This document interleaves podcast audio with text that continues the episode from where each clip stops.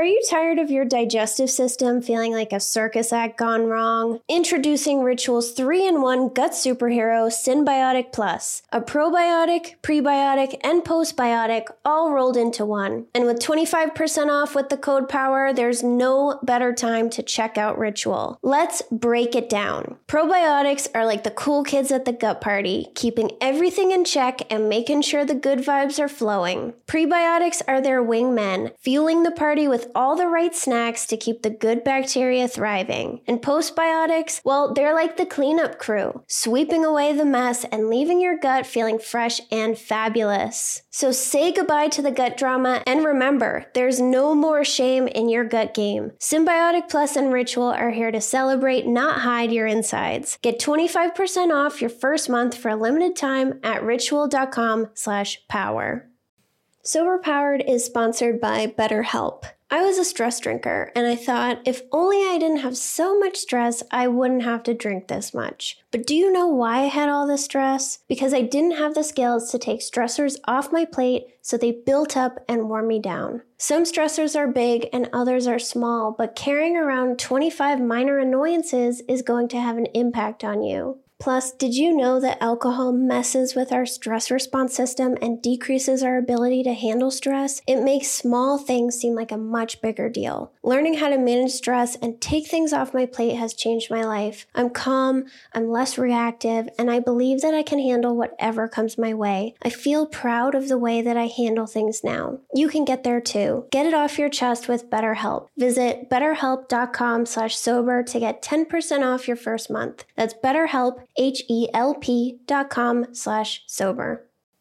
Tossing and turning all night like a salad, it's time to put those sleepless nights to bed for good. Enter Tanasi, my sleep saviors, and they have science to back up their sleep, anxiety, and pain relieving powers. Back in 2016, they invested a $2.5 million grant to Middle Tennessee State University to study the hemp plant. Turns out their special patent pending CBD CBDA formula is twice as effective as CBD alone and can be more effective than over the counter ibuprofen, acetaminophen, and aspirin. So if you're tired of tossing and turning like a rotisserie chicken, then Tanasi's got your back with their range of great products from tinctures to gummies to lotions. Tanasi is my go to when I can't sleep or I have way too much anxiety. I'm so glad that I discovered them. So go to tanasi.com and use the code POWER to get 25% off your order. That's tanasi.com, T A N A S I, to get 25% off your first order with the promo code POWER.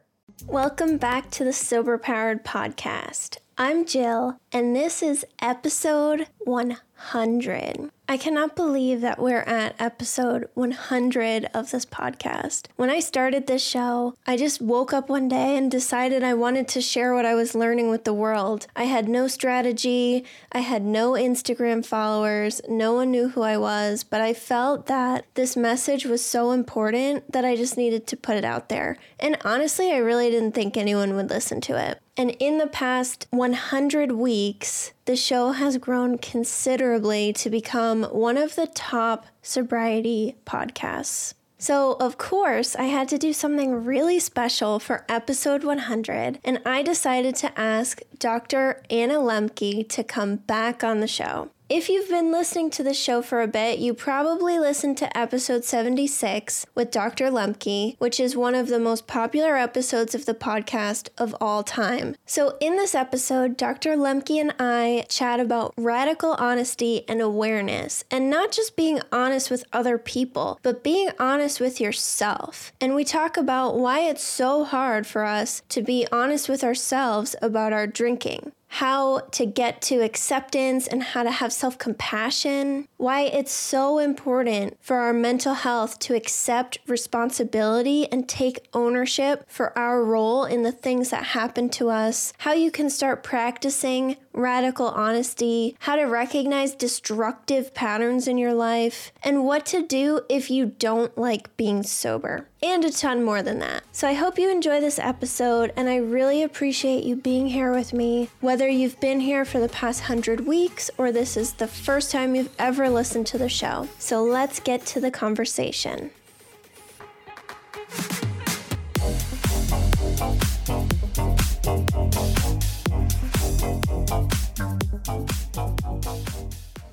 Dr. Lembke, thank you so much for coming back on episode 100 of the podcast. I'm so excited and honored to be here for your 100th episode. What a milestone. Thank you. Uh, so, today we're talking radical honesty. So, I think the obvious question to start with is why is lying and dishonesty so common for people who struggle with addiction? Well, for, first of all, I would say I think it's pretty common for everybody. I mean, like just people are natural liars, and and believe it or not, there are studies showing that the average adult tells one to two lies per day. I mean, these aren't you know whoppers, but they're little lies. You know, like you know, why am I late for work? Oh, the traffic was bad. Just little things that we sort of fudge here and there. We think no harm done. But of course, you know, in the throes of addiction, there are a lot of th- you know things related to addictive use that that people lie about. A lot of energy and creativity goes into uh, you know creating that second life and then hiding hiding the addiction. In some instances, it's even part of the appeal, right? It's the secret life and the secret nature of it that adds a little bit to uh, the rewarding aspects, or can do um, until it just gets to be exhausting and overwhelming, and people can't can't do it anymore. Um, but but that's you know that's why uh, you know addiction is is so intimately connected to lying. Some people even say that you can define addiction as the things that we do that we lie about. Yeah, I like that. And I've thought a lot about how the mental obsession takes up so much time. Like all the time you have to think about it, about doing it or not doing it or how to control it or how much you suck for doing it. Mm. But it wasn't until I read this chapter of your book that I was like, wow, and all of that, um, the lying and the secrecy, that takes up a lot of mental energy too. So we just have all this stuff going on in our minds at all times to just maintain this miserable situation. Oh yeah, no, it's like a whole like a whole lattice work, right? That gets evolved, all the lies upon lies. You have to remember who who you told what, when, how. um, and then as one of my you know patients he described so well, he said, and then you just get in the lying habit. Then you're lying about stuff that doesn't even matter. And the the example that he gave that I love so much that I often quote is he said, you know, I'd be getting lunch at Burger King and my friend would call me and he'd say, hey, where are you? And I'd say, oh, I'm, I'm at McDonald's. And then I'd be at McDonald's and he'd call and say, hey, where are you? I'm at Burger King. It was like it didn't even make sense anymore. It was just what he called the lying habit. I think those lies are the ones that interest me the most. People that lie and there's really no reason to lie, but they find themselves doing it anyways. And that must be really hard to stop doing. Well, it, you're right. It's it's fascinating, and it's like, well, what what is that actually about? And I think what it, it's about is trying to control reality. And of course, that illusion of control is at the heart of so much about addiction. I mean, we don't, we're not really in control, but we can for a while maintain the illusion of control because we can use this drug to change the way we feel in the moment, as long as it's still kind of working for us. Yeah, and control is something that I was always seeking to get. Like, maybe I have this out of control situation that I don't know how to deal with, but I can control you know, imploding with right, alcohol. Right. And it's interesting because once you get drunk, you're completely out of control again. Right. Yeah, such a paradox, right? Like this idea that that we try to use our drug to exert some sense of control, but all we're really doing is having the walls collapse in on us. It's very fascinating the way that our mm-hmm. minds work. Yeah. Um, so, self awareness is another big struggle that we all have. And I know I'm not alone in this, but when I got some sober time, I was just in shock with how long I convinced myself that I didn't actually have a problem and there was nothing wrong and I was going to figure out this moderation thing. And I kept that lie going to myself for so many years, even though I had 100% of the evidence showing me, like, no, this is actually not true. Why do you think it's so hard for us to be honest with ourselves? Gosh, that's a great question, um, especially when you describe it in the context of you're convincing yourself for so long that you could moderate until finally embracing the truth that you couldn't. I mean, I think, you know, there's just a lot of wishful thinking there, you know, of wanting reality to be one way and not wanting to kind of accept accept it for what it really is and then allow ourselves to grieve, grieve, you know, and mourn that thing, which is what it requires when we finally, you know, let it go. It's a real shift in identity, right? It's it's kind of the the ground of your being has to sort of give way there, and you have to embrace a whole other identity and way of being in the world. And you know that's that's not easy because we spend so much of our mental energy kind of shoring up our identity. I'm this person. I do this type of thing. You know, I I react in this situation. Um, so you know, it's hard hard to let that go. Do you think acceptance is important for like awareness and, and honesty with ourselves and others? For me, it really starts with acceptance of our how flawed we all are, you know, of our kind of a brokenness, our frailty, and once we accept that, I feel like everything else flows. It's while we're still thinking or trying to convince ourselves and other people that we have it under control or that we can control it or, you know, that we're this type of person or that type of person. Um, you know, then a lot of our energy gets sucked up by trying to like, you know, put you know put our finger in the dam right? Whereas like you know just across the river the dam's breaking. I mean it's obviously breaking but we're like no no i can i can you know it's it's not too late. Um I got it this time. Yeah, right. right, right, exactly. So, so yeah, I think it starts with acceptance, and then of course, with that must come compassion, right? Self compassion, and and uh, you know, and the amazing thing is, I find fascinating that when we can accept our own flawed natures and have compassion for ourselves, all of a sudden we have much more compassion for other people as well, which is interesting, right? Like when we're very hard on ourselves in this way, we're, we're quite intolerant of others.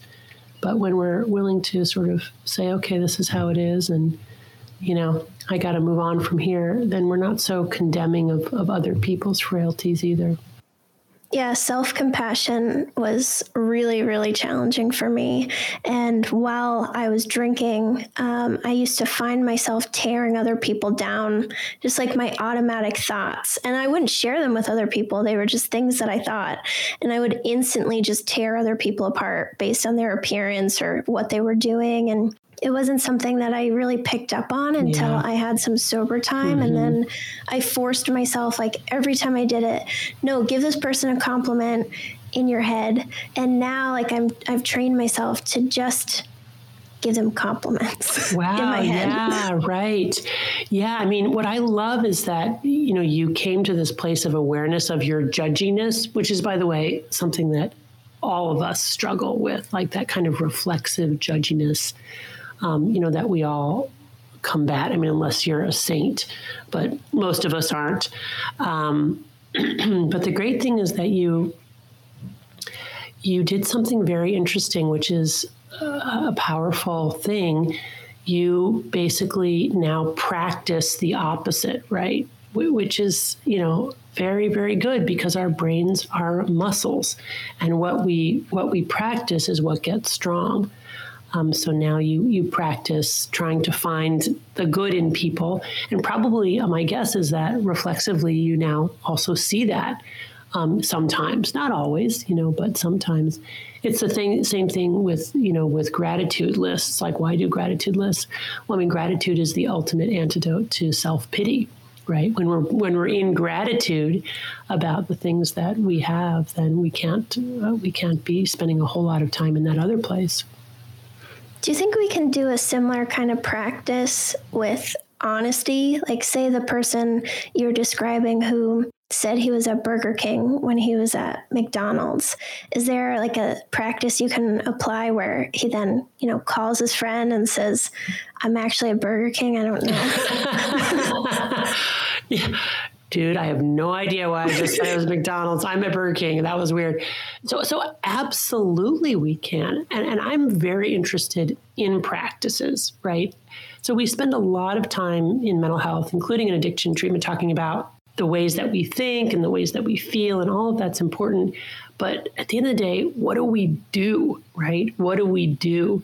And that's why I love this idea of radical honesty because it's something that we can actually practice. We can wake up in the morning and say, Today, I'm going to try to go through the whole day and not tell a single lie about anything. And if I do, I'm going to try to correct it as soon as I possibly can even if it seems small and inconsequential. This is a very important practice for recovery.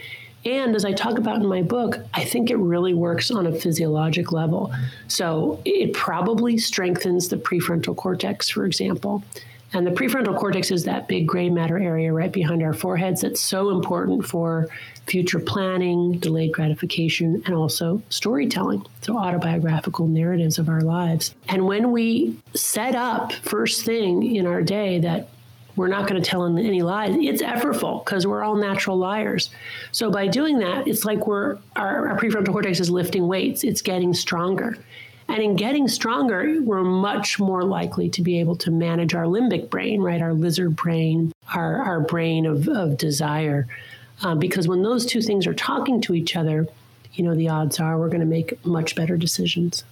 Yeah, and increasing your ability to delay gratification is important for recovery too. And I loved um, that's kind of where I was getting about the prefrontal cortex because you were talking about um, the study, and then you reached out to the author about maybe how honesty could strengthen the prefrontal cortex. And I think it's fascinating because it also makes us pause a little bit more. Like if if you're thinking I'm not lying today, you have to really think through what you're saying and pay more attention to things. And just creating that pause can help someone when they have a trigger and their first thought is like, time to ruin my life, let's go. Then they can think like, no mm-hmm. we're not we're not doing that mm-hmm. anymore mm-hmm. and the mm-hmm. pause could completely save them yeah right so just kind of slowing it down right slowing it down as a way to put a barrier between desire or impulse and actually acting on that desire or impulse i think you're absolutely right how does blame relate to this like something else i've done in my life is i can very easily find how other people are responsible for my situation. And maybe they played a role in it, but I can really just be like, it's this person's fault. Here's why. Like, they should have done this better. I am absolved. I did nothing wrong. I'm this perfect person um, who's just a victim. How does blame relate to like honesty and, and awareness? Yeah, so this is really key. And one of the things after, you know, 25 years of listening to people's stories as a psychiatrist that I have really come to believe is that when people come into my office and they tell their autobiographical narratives in a way which always has them as the victim, those people are really ill. And I know they're not going to get better until they can start telling their story in a way that reflects what they've contributed to the problem. And I've seen that again and again and again. And of course, that's, you know, that's part of the 12 steps of Alcoholics Anonymous, too, is, you know, acknowledging our own character defects and what we've contributed, but even more broadly, not just in addiction, but treating all different kinds of disorders. When I have a patient who comes in and can acknowledge what they have contributed realistically to the problem, that person is much more likely to get well and to do well uh, in their lives than somebody who comes in and says it's this person's fault, it's that person's fault, it's your fault, you know? And I think that this is operating on several really important levels. Um, and, and I would say the most important levels level on which it operates is that the autobiographical narratives that we tell about our lives are not just a way to organize our past experience, they actually predict our future experience. So, how we tell our stories really matters. And if we're telling stories that hew as closely as possible to what really is, that means we're telling a story that has as much objective, factual truth in it as we humanly possibly can acquire, which is a really powerful narrative because that means it's going to give us a really good roadmap going forward. It's not never going to be flawless because we're flawed, but we're going to have the information that we need to make the best decisions. I'll just give you one little example from from my own experience because of course I think this applies not just to addiction but to life more broadly. So you know as I talk about in the book my mom and I have always had this very conflicted relationship. Um, and one of the things that actually drives me crazy about her is that she doesn't communicate on email the way that I think that she should. Yeah, right. And this is not in the book, so I didn't put this in the book. I probably should have. But anyway, like I like she'll email me, let's say, with a question. I will respond with an answer to that question, and then maybe an added question, and then I'll never hear back from her and it, it just drives me nuts. It's like that wasn't the natural ending point for that interaction. And so, and this has been sort of one of the many, you know, beefs that I have. So, about, I don't know, 10 years ago or so, we had this kind of exchange, and I ended up sending her an email with a lot of really important questions about something. I don't remember what, but it was something fundamental you know, and maybe even have had to do with our relationship. Um, and I, you know, the next day I'm like, oh, surely she's gonna, you know, I'm gonna. The next day I look, no response. The next day, no response. And then we're like week two, week three, week four. I, by this time, I want, I literally, I want to kill her. I'm like, I want to kill her. This, she, she has not responded. Anyway, I finally, you know, did my process, whatever, let it go. Okay, I just have to accept this. Anyway, about six months later, I kid you not, I found my email in the in the unsent folder. So I had never actually sent the email that I became convinced she hadn't responded to. The point being that when we get into these narratives where we're always the victim, we will act in ways to perpetuate our victimhood.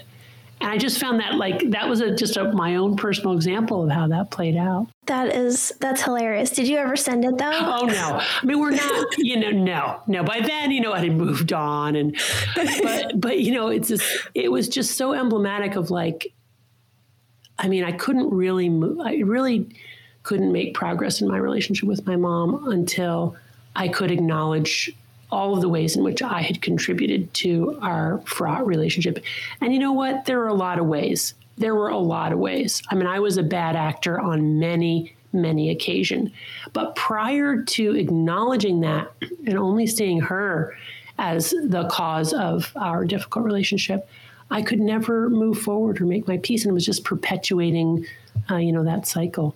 It's hard to get there too, to mm-hmm. where you recognize your role in it and I've done that work with like a couple different patterns that have played out in my yeah. life. And I've got to the place where it's like, whoa, I am a common denominator in all of these situations. but it's hard to not be like, you're a loser, you suck, it's your fault. Like, right. that's where I want to go after. So I think that's hard too. Um, and maybe that's a reason we don't want to go there is because we don't want, you know, to suck or be the worst. Oh, for sure. I mean, and all those kinds of reflexive patterns, they get exacerbated when we're in our addiction and we have no ability to get distance from them or observe them.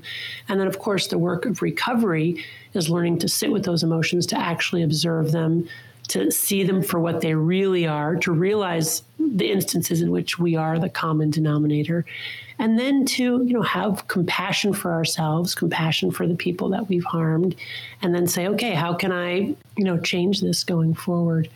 Um, it's a really humbling really humbling process. I think you know even so you sort of described it in terms of thought patterns but i think it can even happen in terms of emotion patterns. Like like my reflex emotion to almost everything is anger like even when I'm sad, first I'm angry. You know, which is weird. It's almost like there's like a like the wires got crossed, and I, I'm some I have a lot of difficulty accessing my sadness. But when I learn to do that and like let myself just be sad, it's much softer and it feels truer. Yeah, I used to always tell myself angry is better than sad mm. when that would happen because at least you're not, I don't know, just lying there like so depressed and everything's the worst. Like when you're angry, at least you, I don't know, you have energy and you can blame other people. right. It. Yeah. It's a kind of an active thing, isn't it? Yeah. and yet, interestingly, you know, some character temperaments have a lot of difficulty accessing or expressing anger, right? And then that's there, that becomes their job to, to access that and, and to express it in a productive way one pattern I, have certainly seen a lot in people with severe addictions is a kind of avoidant coping style, where the way that they take care of a problem is not really to address the problem, but to use, right? Um, and so then in that instance, like learning to recognize anger, validate it, express it in a productive way, it becomes uh, that task. How can we start recognizing these patterns in ourselves? Well, I mean, the first thing to do is to get sober, right? Impossible, impossible to recognize these patterns when we're using, because of course, at the heart of use is sort of escaping um, these observations. So, you know, uh, getting sober and then being curious, you know, being curious, um, finding ways to process it either by talking to another person or writing it down or maybe through art or who knows what you know and then trying to change change behaviors around it so that we don't continue to perpetuate those same problems. Yeah i think this is part of the work that we all have to do. And i see people um, either posting or sharing somewhere and saying that they don't enjoy being sober. And they're sober because they have to be but they hate it. And my first thought is like these patterns that are probably continuing on from when you were drinking or using, and now you're not wanting to recognize them and you're living in kind of the, that same victim mindset. Um, so I think that's a really important part of the work that we have to do when we finally get sober. Yeah, that makes a lot of sense. A kind of a dry drunk mentality where, yeah, where people are not using, but they're not really moving forward psychologically. I also think, too, that there's a big process in recovery of kind of tempering expectations around what life holds, you know, and learning to be at peace with. Uh, you know, life being maybe not always full of drama and um, making room for some boredom, for you know, for the dissatisfaction that really pervades so much of life, so much of the time, and then sort of also coming to terms with that.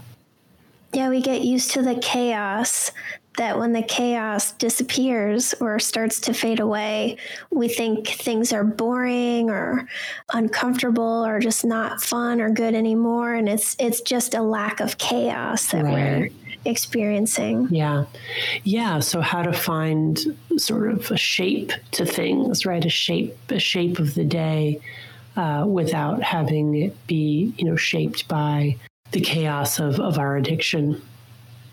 I like that. Um, so you were mentioning narratives and the way that we tell our story. And I loved your description of drunkalogs in chapter eight. Um, and when you told the story of the person that was sharing his story at the conference, my first reaction was exactly then how you said you reacted mm. like cringe, like, ooh, yeah. I, I don't like that you said that. Um, in saying, you know, be prepared to cry, or I forget exactly how he worded it. Right. But um, how do we know if we are telling drunkalogs or if we're telling a true narrative? You know, my sense is that true stories along these lines should always be hard to tell and should always be accompanied by a little bit of shame, right? If it just kind of rolls off the tongue and it's never a little bit painful, then probably we're not accessing that space in ourselves that that we really need to access to make it a truthful and generous disclosure meant to meant to help others. And we're veering into a kind of disclosure porn which is just you know uh, to sort of get a certain type of reaction or manipulate the situation. I really like that criteria that true stories are hard to tell. Yeah. Yeah. I think that's really easy to ask yourself was this hard to tell or was it not? Right, right. That's right. Yeah, and, and you know, really speaks to the ways in which shame, that experience of shame is such a painful emotion, but but also ultimately a, a kind of a pro-social emotion, right? One that can be our guide if we're we're listening to it. Do you think social media has a role with drunkalogs? Because um, a lot of people get sober and then they are very quickly on social media sharing and trying to grow a following or grow a business or something. Do you think drunkalogs have anything to do with that? You know, I think it can do. I mean, I I think there's a general trend in the culture now toward more self-disclosure, which I think in general this kind of transparency can be a very good thing. Um, it's a way, you know, to feel our sort of common humanity, um, you know, it's a way to keep ourselves accountable. So it can be part of also somebody's recovery and their radical honesty. But um, you're absolutely right that, you know, obviously social media is a way to drugify many human experiences that started out healthy and then become unhealthy. So for sure, when people are kind of exploiting, you know, their disclosures for some kind of secondary gain, I mean, you can feel that. I mean, they can feel it too. If they're not letting themselves feel it, then they're in denial about you know that space in their lives. Um, but you can you can sort of feel it. Like, is this here? Are people here in an authentic way? Because they you know want to help uh, and just and, and make the situation better? Or are they really here because they want to see like a flow of hearts on the right side of the screen right? Which is like uh, and unfortunately like those those kinds of responses on social media they do trigger dopamine. I mean they are potentially addictive so we have to really it's not like it's an easy line to walk and i think probably most of us stray across it now and then. Uh, but it, again this is all about paying attention about being awake you know, about no longer being in the waking dream of addiction, but really paying attention, making mistakes, because we always will, thinking about them, going back and apologizing or you know, trying to do better next time. And I think it's hard when you are newly sober and then you get on social media and you get all of this gratification very quickly and you know the algorithm whatever and then eventually like engagement goes down or your reach mm. goes down and you get less mm-hmm. and then people are are struggling with that and struggling with comparing themselves to other sober people that have these big pages or trying to share to get more shock value and less um, like truth telling. So hard, right? I mean, it's just a vicious, vicious cycle. And of course, this whole idea of cross addiction, you, you know, I can't help but think of it the, the way that when people get into recovery from their drug of choice, they're very vulnerable to getting addicted to something else and have to really be paying attention. And of course, the something else in this instance is the gratification of social media, right? And those kinds of um, all that sort of adoration that can be so uh, seductive, um, and that social media can can provide.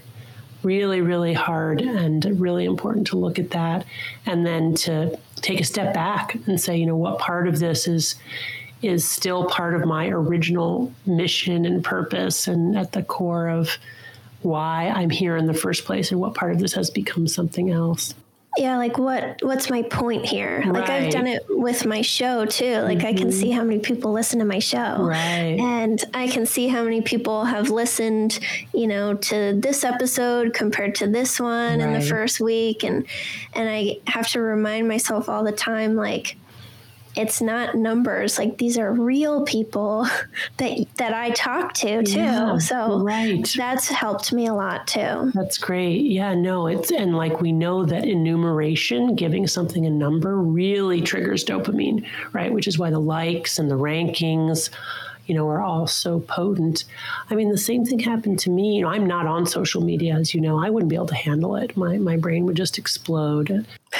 um, and but when my book book first came out and then started to do well, you know, I found myself like tracking the rankings on on Amazon hourly, right? And that was, I mean, it was just crazy. I just got so, and then it was like, then no matter how well it did, it still wasn't good enough, right? Well, but how about the? And so after two weeks, I just like, I can't do this anymore. You know, I can't look at this and then I had to remember, you know, what why did I write this book and what what do I really care about? You know, that this will help people and all of that. Uh, but it is really hard when people's like entire job is social media and to pump up the rankings is there. So then that that's really tricky. I don't know what to say to that. Yeah, um, I appreciate you sharing that you did that with your book because I would totally do that too. And there's always a new number to right, chase. Right, exactly. no, it's really true. It's like, which is why this adage sort of take it one day at a time is so good because you can just you can just start every day new. And you can just say, you know, what what is the what are the choices that I can make today that will at the very least not make the world a worse place when when I started out. Like, you know, let, let me let me try for that.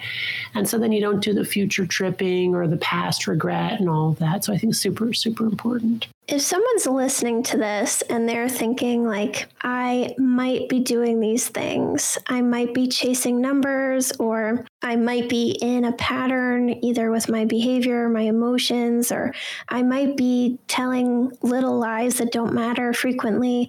Like what can they do to kind of address that? Like, what's the first step that someone should take there?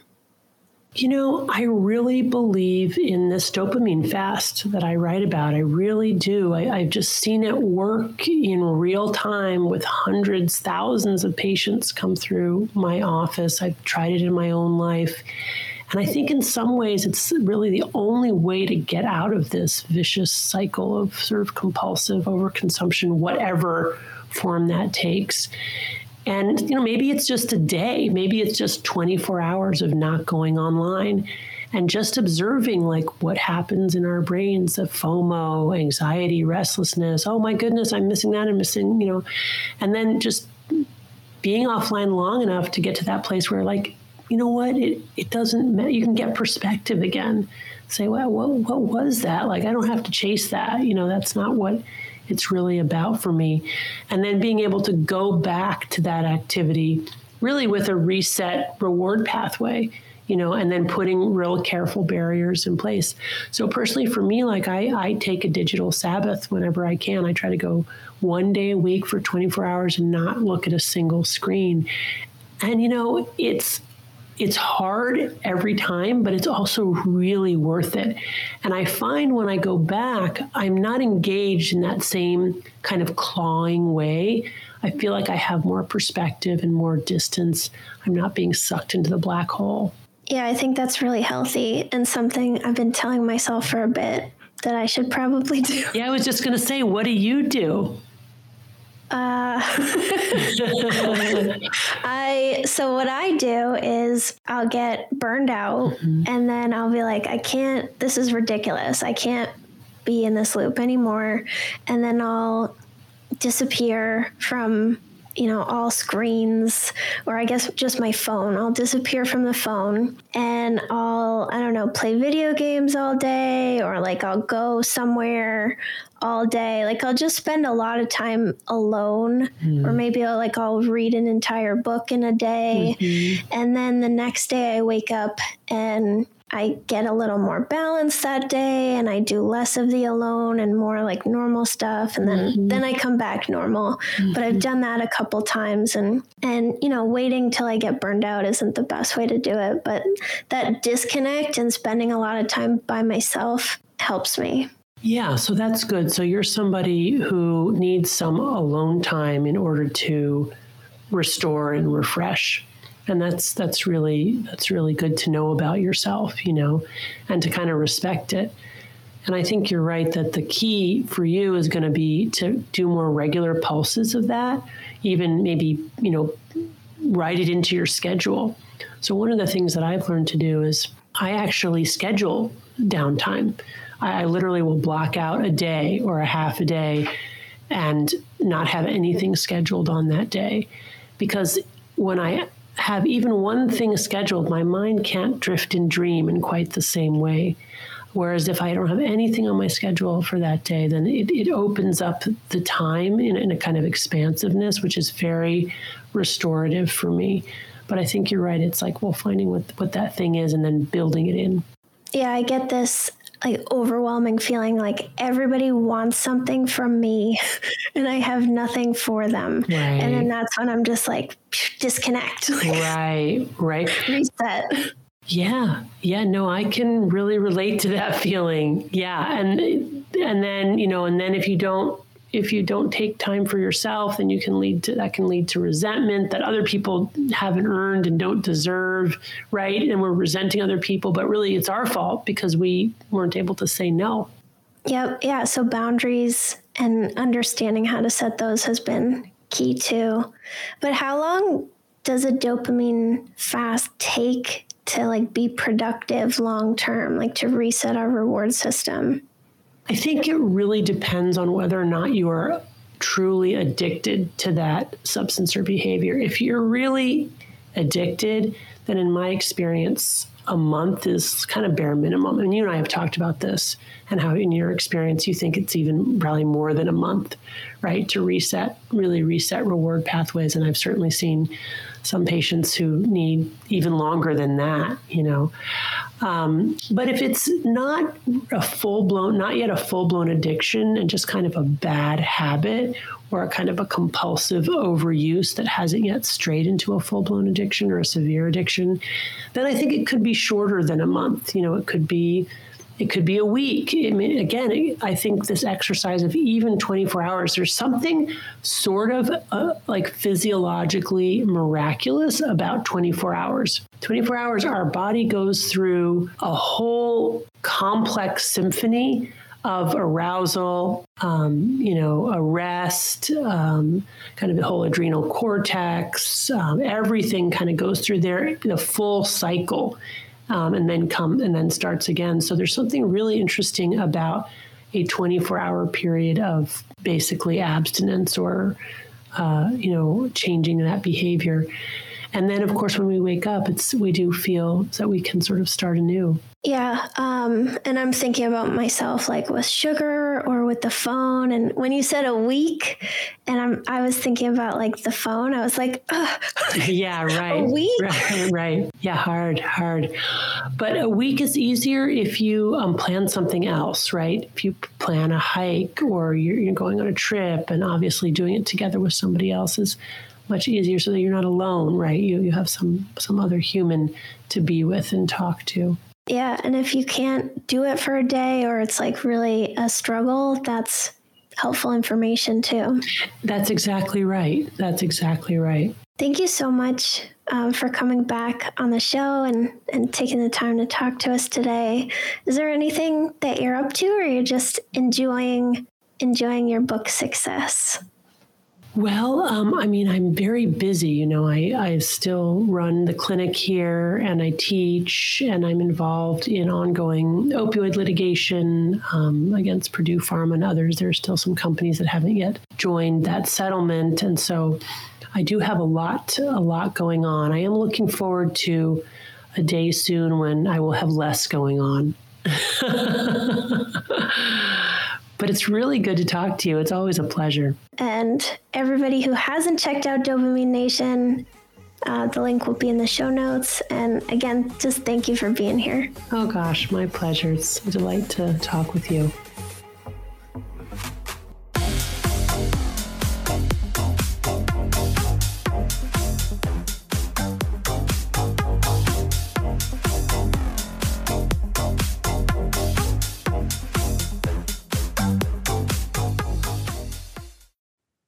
It's Erin.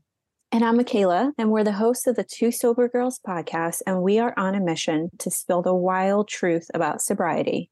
Forget the rose all day cliche. Sobriety is flipping amazing. Absolutely. It's not just about quitting the drink, it's a gift you give yourself and your loved ones. So, what are you waiting for? Break up with that old toxic relationship with alcohol and let us show you the possibilities. And here's the thing everything your precious heart desires becomes way easier without the influence of alcohol. We're not just two sober girls, we're also wellness coaches. We're here to show you how to optimize health, lifestyle, and beauty, feel sexy and alive as F. So stay tuned because we're rolling out new episodes every Monday wherever you get your podcasts and trust us. They have your name written all over them. We can't wait to share the magic of sobriety and wellness with you. Subscribe to Two Sober Girls podcast today and come follow us on Instagram for behind the scenes action and send us a DM. We can't wait to meet you.